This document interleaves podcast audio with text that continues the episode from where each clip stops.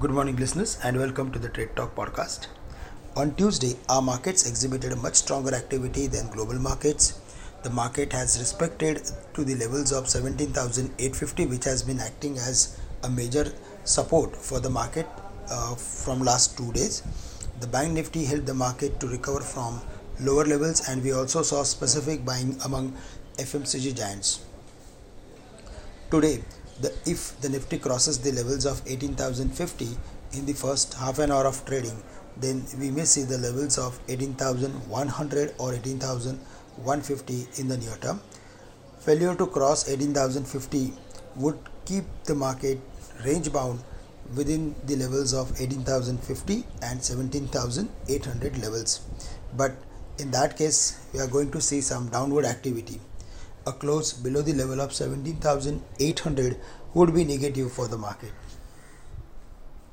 Globally, US stock futures declined after S&P 500 and Nasdaq 100 dipped with investors waiting to see whether the profit outlook can repair the sentiment or not.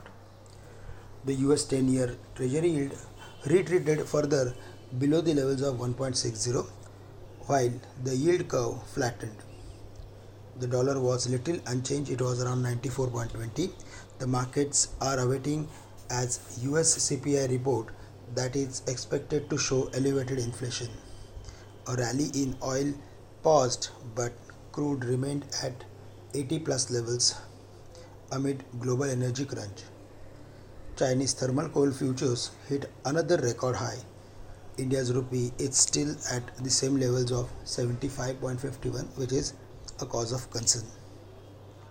For the day, we are going to again keep a watch on PSU stocks, especially PSU small size banks and mid size banks, where we can expect further more activity.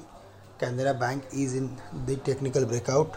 Bank of Baroda is also trading above the crucial levels of 85 and State Bank, which was trading below the levels of 470 is now comfortably trading above the levels of 480 which is grossly positive for the sector and for the stock we also saw some activity in fmcg stocks and today we are expecting furthermore continuation in stocks like Colpal, Hindustan Lever as well as Nestle.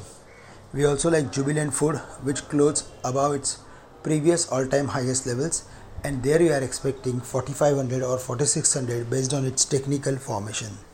Finally, for the auto sector, Tata Motors, Maruti, as well as Ashok Leyland and Mahindra and Mahindra, they are still trading above their important support areas, which is positive.